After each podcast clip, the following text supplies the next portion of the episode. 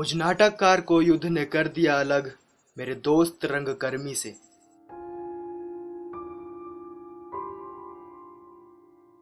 वे शहर जिनमें हमने काम किया अब नहीं है कहीं।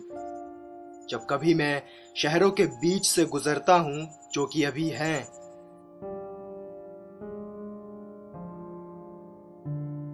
अक्सर कहता हूँ, वो धुलाई का नीला कपड़ा वहाँ मेरे दोस्त ने बहुत खूबसूरती से रखा होता।